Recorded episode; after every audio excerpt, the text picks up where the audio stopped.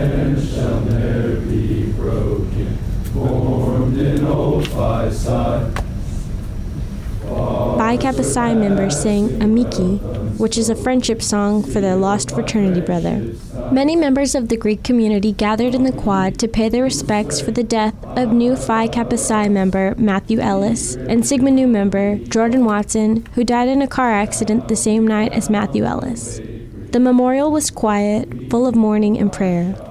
Several pledge brothers shared stories about the deceased twenty-year-old, and that we should aspire to make people happy like Matthew did. As everybody comes up here and speaks about Matt, um, I look around and I just see everybody surrounded with um, love, um, laughter, every positive characteristic you could attribute towards somebody. And uh, I just think as a Greek community, that's what we should all learn from Matt. We should all strive to be more like Matt. Um, he's gone. But as we move forward, I think Texas State as a whole, we could all learn something from Matt and just try to be that guy. That guy that always puts a smile on everyone's face. The guy that no one can say nothing bad about. Rest in peace, Matt Ellis, man. We all loved you.